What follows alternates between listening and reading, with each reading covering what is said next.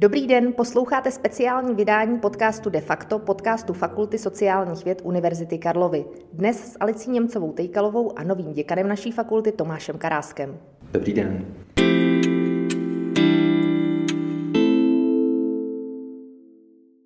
Tomáši, ty jsi vystudoval vedle politologie a mezinárodních vztahů taky práva. Eh, co tě na tom lákalo? Chtěl jsi třeba dělat mezinárodní právo, eh, být někde ve speciálních jednotkách třeba OSN? Já se přiznám, že když jsem se hlásil na vysokou školu, tak jsem měl velmi mlhavou představu o tom, co jednou budu dělat a eh, jenom mi zněly v hlavě doporučení mých příbuzných, že by bylo dobrý vystudovat i něco praktičtějšího. Takže když jsem měl to štěstí, že jsem se dostal na právnickou fakultu Univerzity Karlovy, tak eh, jsem úplně tu příležitost nechtěl, nechtěl pustit. A uvažoval jsem o tom, že propojení práva, politologie je vlastně docela ústrojné a nakonec eh, to dopadlo tak, že jsem teda dostudoval, dostudoval obojí, byť jsem periodicky podléhal krizím a, a, a úvahám o tom, jestli to, má, jestli to má smysl a jestli vůbec má smysl studovat práva, když se necítím být úplně přesvědčeně právníkem, jak nám tam vtloukali do hlavy. Ale pořád si myslím, že to nějakou, nějakou cenu má. Že přece jenom mít jakoby to, to nějaké obecnější právní povědomí pomáhá v mnoha ohledech. To si myslím, že zvlášť v současné situaci se to mimořádně hodí. Přesto doporučil by si našim studentům právě studovat dohromady, co jsou výhody více oborů, co jsou výhody toho, případně nevýhody, jaké byly ty krize? Výhody jsou určitě eh, několikeré. Za prvé si myslím, že pomáhá, když se člověk eh, může podívat na ten druhý obor jinýma očima. Mě pomáhalo, když jsem, eh, když jsem řekněme, filtroval to, co nám říkali na právnické fakultě, eh, poznatky z politologického oboru, typicky u mezinárodních vztahů, kde když se stal na mezinárodní právo, tak já jsem vlastně jakoby pod vlivem toho, co, co se člověk dozví, když studuje teorie mezinárodních vztahů a historii, tak eh, nabil velmi kritického pohledu na mezinárodní právo a jeho, jeho možnosti, ale pomáhá to samozřejmě, samozřejmě i obráceně, když, když potom jakoby člověk politologicky spekuluje o něčem, tak, tak eh, možno zasadit to do právního rámce je, je hezká.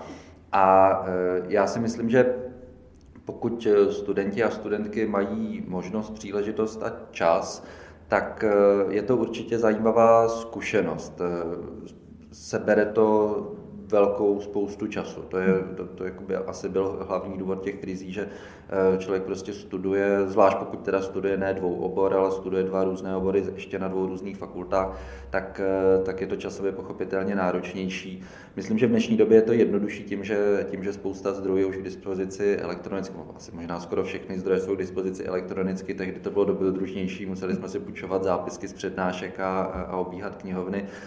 Uh, Záleží potom na tom, eh, jestli, eh, jestli studenti ustojí, řekněme, tu, tu identitární krizi v tom, kdy opravdu na těch oborech, zejména některých, si myslím, na právech to bylo eh, poměrně, poměrně silné, vedle té odborné stránky tam byl poměrně silně přítomný ten etos té, té právnické profese a ten vznášený požadavek, že prostě právník se jakoby musí celé oddat té, té disciplíně, aby, aby potom mohl jakoby být správným právníkem, e, působí to. Pokud člověk to nebere úplně cynicky, tak, tak potom má ty pochybnosti o tom, že když ještě teda tady dělá něco jiného a není třeba schopen chodit, já nevím, na právnickou praxi do advokátních kanceláří, tak jestli to, jestli to dává smysl. Zpětně za to si myslím, že jo, ale, ale jako je to logicky, logicky náročnější. Proč jsi nakonec rozhodl pro akademickou kariéru?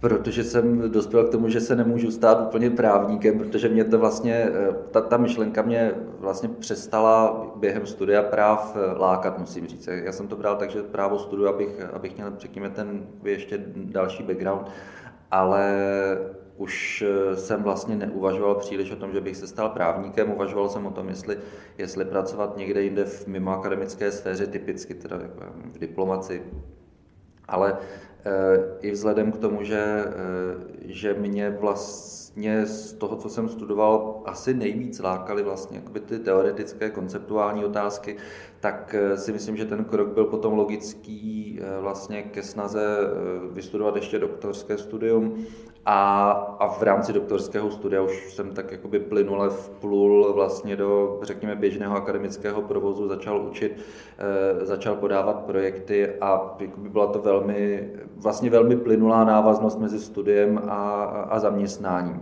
A už jsem potom při té dráze zůstal pít. Musím říct, že mě eh, i tady periodicky pronásledují ne tak často jako při studiu na právech eh, ty krize, řekněme, jestli člověk jakoby to má opravdu dělat, anebo jestli má zkusit něco jiného. Ty se kromě pedagogické činnosti věnuješ taky aplikovanému výzkumu. Baví tě, sdílíme vlastně náhled na ně jako na velmi užitečný. Mm, proč si myslíš, že má aplikovaný výzkum smysl a jak se dá vlastně kombinovat s tvým oborem s bezpečnostními studii? My jsme na katedře bezpečnostních studií dlouhodobě usilovali o to, abychom mimo jiné překlenuli, eh, řekněme, ten rozpor nebo propast mezi společenskými a technickými vědami, specificky, protože samozřejmě těch propastí, které je potřeba překonávat, je více, ale eh, tahle ta byla poměrně významná.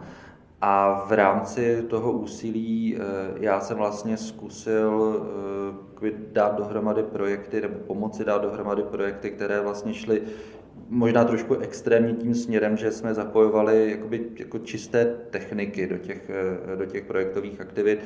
Eh, jeden projekt eh, se týkal vlastně bezpilotních prostředků. Teď vlastně ke konci minulého roku jsme skončili projekt, který se týkal evakuací vlastně z obchodních center, případně jiných takzvaných měkkých cílů, kde jsme dodávali, řekněme, nějaký jakoby sociálně psychologický pohled na ty, na ty procesy. Bylo to chvílemi náročné, člověk se dostane do fází, kdy vlastně uvažuje o tom, kolik ještě z té své disciplíny je schopen eh, do toho projektu vložit, ale myslím si, že to, že to stojí za to už, protože pozná jakoby, jednak spoustu nových věcí, spoustu zajímavých lidí, kteří se dívají na, eh, na to, co se děje kolem nás úplně jinýma očima a, a v tomhle tomu to pomáhá. Jako netvrdil bych, že nutně výsledkem je něco ultra objevného, nebo asi bych jako si ani netroufal říct, že jsme dosáhli nějakých špičkových výsledků. A myslím, že jsme dosáhli zajímavých výsledků a ta zkušenost, kontakty, vazby, které se vytvořily, určitě ještě budou zužitkovány v budoucnu. Co tě nejvíc baví a zajímá na bezpečnostních studiích, která se vlastně odloučila od mezinárodních vztahů na Institutu politologických studií? Mě asi nejvíc baví právě ta možnost eh, jak přistupovat k věcem z mnoha různých eh, úhlů pohledu. Protože mezinárodní vztahy, eh, kolegové, myslím, že by možná se mnou nesouhlasili, ale přeci jenom jakoby drží asi více nějakou, řekněme, disciplinární jednotu, představu o tom, co ten obor má být nebo nemá být. A v bezpečnostních studiích minimálně tak, jak je praktikujeme, jsme v tomhle velmi flexibilní. A máme za to, že jsme vlastně schopni pojmout jako fakt jako velmi širokou škálu problémů, otázek, eh, vztahů což, což, mi přijde to, což mi přijde, že je zajímavé.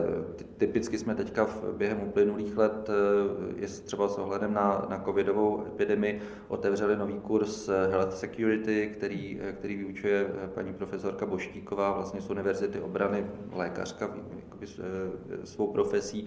A máme za to, že, že jako zajímavé prostě rozšiřovat takhle studentům, studentům obzory. Takže, takže to, ta, ta, to rozkročení té disciplíny, které pochopitelně má určitá rizika, že ta, ta disciplína přestává být soudržná, potenciálně to rozkročení si myslím, že na tom asi to, asi to nejzajímavější. Plus pochopitelně možnost eh, vlastně eh, vyjadřovat se nějak kompetentně, nebo aspoň reflektovat kompetentně věci, co se dějí kolem nás a bohužel, bohužel eh, těch příležitostí k bezpečnostní reflexi je eh, víc, než bych doufal. Právě natáčíme podcast v době, kdy eh, vztahy mezi Ruskem a Ukrajinou rezonují celou řadou nejen pracovních kolektivů, ale i domácností. Vy jste se ženou oba experti na mezinárodní otázky. Řešíte právě to, co se děje v Rusku a na Ukrajině i doma, nebo si spíš domů práci netaháte a diskutujete to spíše s kolegy v práci? My si práci domů taháme, respektive máme doma velmi, eh, velmi plodný i odbor, odborný dialog, musíme se občas jakoby brzdit a uvědomit si, že s dětmi je potřeba taky jako řešit, eh, řešit jiné věci. Eh, o Ukrajině, Rusku se jako nebavíme možná primárně, primárně odborně, jako řešíme to spíš z té perspektivy občanské asi by bylo správné slovo, kdy, kdy prostě vnímáme jakoby tu, tu nebetičnost toho, co, co Rusko v současné době, co Rusko v současné době dělá. Eh, to, co eh, vlastně mě na tom rozčiluje, možná jakoby z odborného hlediska, jak často, jak často se ten problém prezentuje v intencích nějakých státních zájmů a já si myslím, že tady to je jakoby fakt eh, s proměnutím ujeté, protože ten státní zájem je ve skutečnosti zájem prostě režimní, eh, jakoby zájem lidí, kteří, eh, kteří v, Rusku, v Rusku vládnou.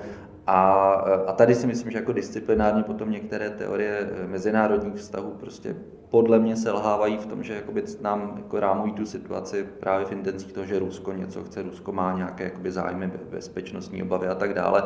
Eh, o Rusko tady nejde, jde, jde prostě o ten vládnoucí, jde o vládnoucí režim a to je to celé vlastně smutnější. Mě z mého odborného hlediska hodně eh, znepokojuje absolutně odlišné vlastně mediální zpracování toho tématu právě v Rusku, eh, u nás, ve Spojených státech amerických, vlastně způsob eh, vysílání a i šíření informací po internetu vlastně o těch událostech je úplně diametrálně odlišný. Eh, ta, ten, to nazírání vlastně na ten problém právě jako na střed dvou kultur a vizí a řekněme i režimů právě politických je něco, co taky rezonuje co, co máme čekat dál? Eh, jaké to bude? Máš nějaký odhad? Já vím, že je to jako věštická vové sedliny v současné době, ale...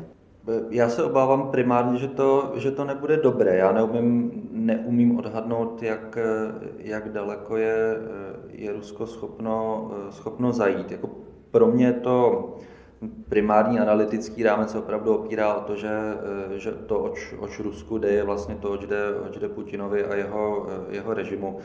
A e, to znamená, že já si nemyslím, že, že by Rusko pod jeho vedením vlastně chtělo riskovat akci, která by, která by jeho režim oslabila.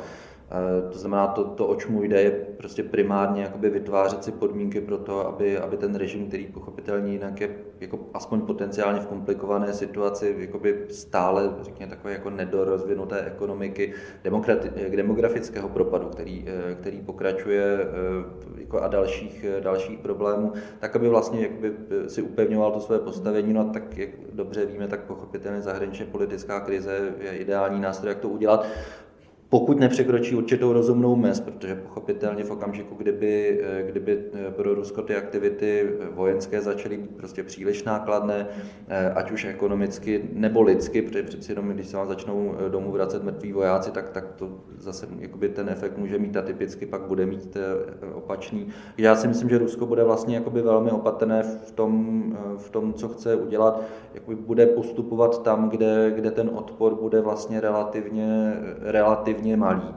Eh, minimálně, řekl bych, jakoby v tom, v tom bezpečnostně vojenském slova smyslu. Ale jak říkáš, je to věštění z křišťálové koule.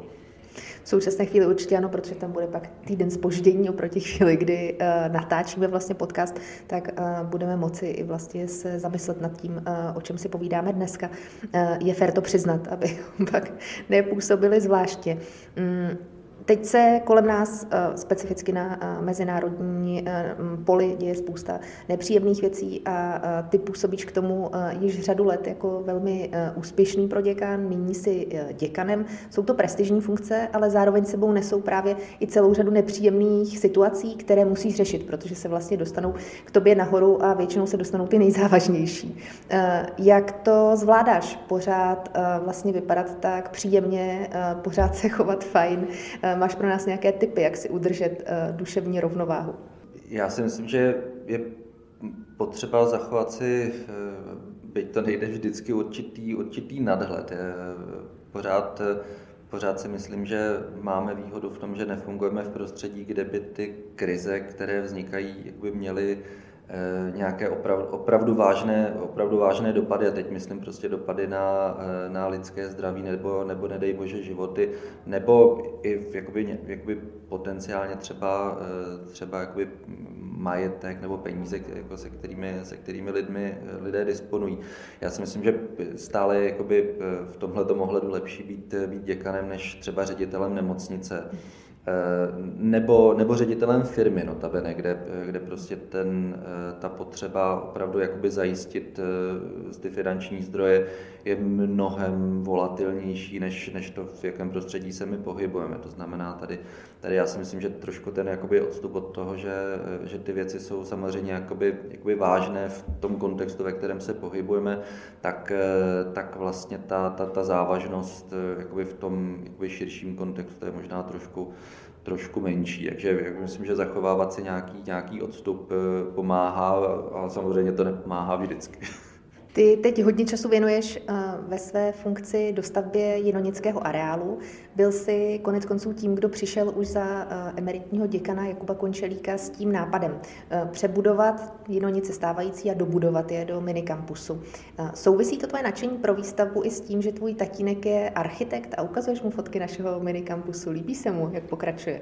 Já myslím, že jsem mu fotky ukazoval v nějaké fázi asi, asi projektové. Já se těším na to, že ho tam potom někdy vezmu abych, abych mu to ukázal.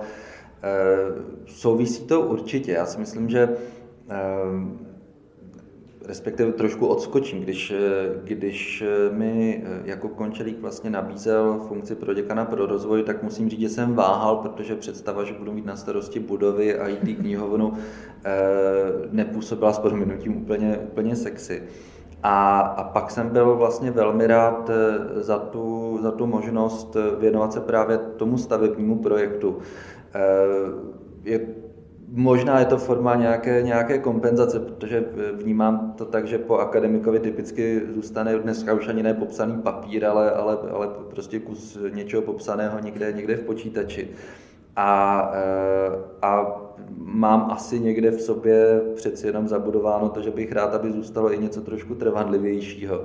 Takže ta možnost, ta možnost nějakým způsobem přispět k tomu, že někdo může naprojektovat a někdo jiný potom postavit, postavit eh, budovu, včetně teda nové budovy, se mi, eh, se mi hrozně líbí. A, a v tomhle jsem, jsem rád za to, že, že jinonický projekt vyšel a, a doufejme teda, že úspěšně skončí v dohledné době. Jaké jsou tvé oblíbené budovy v Česku nebo i ve světě? To je dobrá otázka. Já musím říct, že když relaxu, tak, eh, tak často tím, že, že procházím jako weby, kde jsou prezentované stavby, ať už české nebo zahraniční, takže si myslím, že jako ročně vidím stovky nových, eh, jako nejrůznějších, nejrůznějších budov.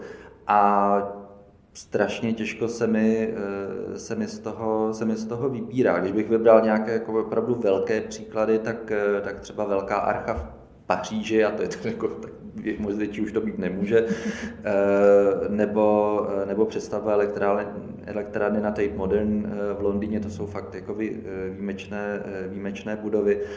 Eh, v Česku musím říct, že se mi, protože kolem ní vlastně, když jedu autem často jezdím, tak hrozně líbí budova ČSOB od, od architekta Pleskota v Radlicích, která si myslím, že fakt jako skvěle zasazená do toho místa bez ohledu, že je to v uvozovkách jenom administračka, tak, tak to je dům, který, který mám hodně rád.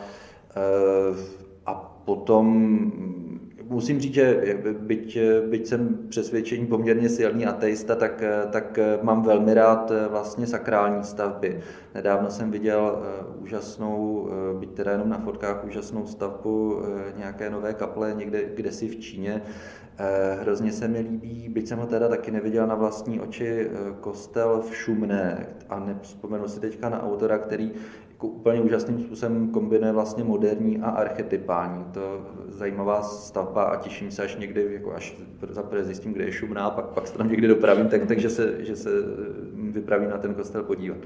Co se týče jinonického eh, projektu, je něco vlastně, co si, eh, o co si usiloval, aby v něm bylo, aby v těch budovách, ať už eh, těch původních, anebo v té nové bylo, co jsi přivezl ze zahraničí, protože já vím, že právě pokaždé, když jsi na nějaké služební cestě, takže právě okukuješ knihovny, studovny a nejrůznější vlastně akademické budovy. Já jsem hlavně chtěl, aby, aby v Jinonicích jako obecně vzniklo prostředí, kde budeme rádi pobývat. Jako, a teď myslím eh, my spíš ve smyslu studenti než akademici, protože akademik přece jenom, když tam pracuje, tak tam má typicky kancelář a eh, v tomhle ten problém nebyl, když vynechám problém samozřejmě kancelářského místa, tak to, to si myslím, že, že se v Jinonicích vyřeší velmi uspokojivě.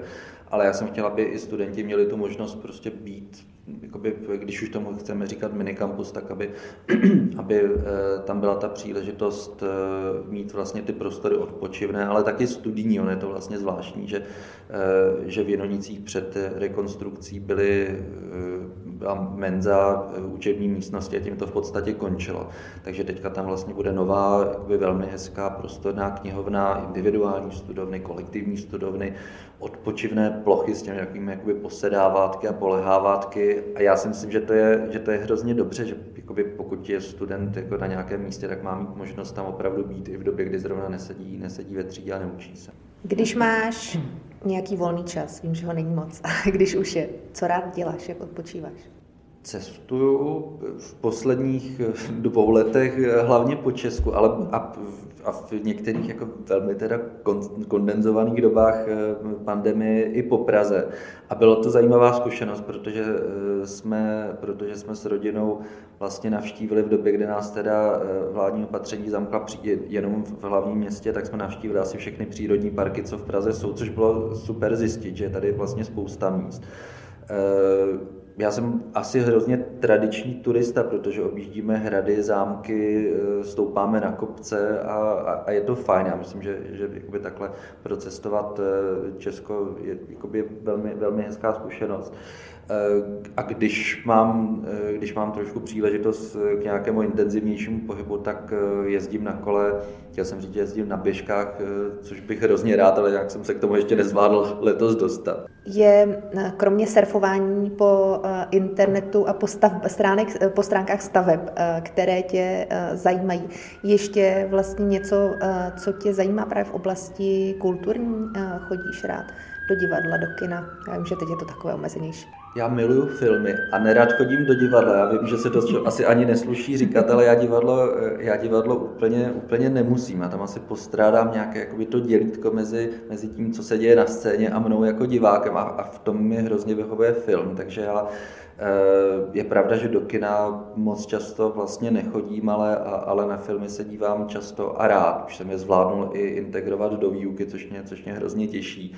Eh, rád poslouchám muziku. Já jsem dlouhá léta eh, zpíval ve sboru, takže mám rád i klasickou hudbu, ale jako vlastně jsem si navykl poslouchat i moderní, eh, moderní muziku. Teď poslední dobou jsem objevil nové album Foo Fighters třeba, které mi udělalo hrozně radost, takové jakoby s rokovým způsobem rozvedné, takže to je třeba jako moje pozitivní zkušenost kulturní z poslední doby. Tak já ti přeju, ať máš co nejvíc času poslouchat uh, dobrou muziku a dívat se na dobré filmy a hodně štěstí uh, v dalším děkanském působení. Moc děkuji a díky za pozvání.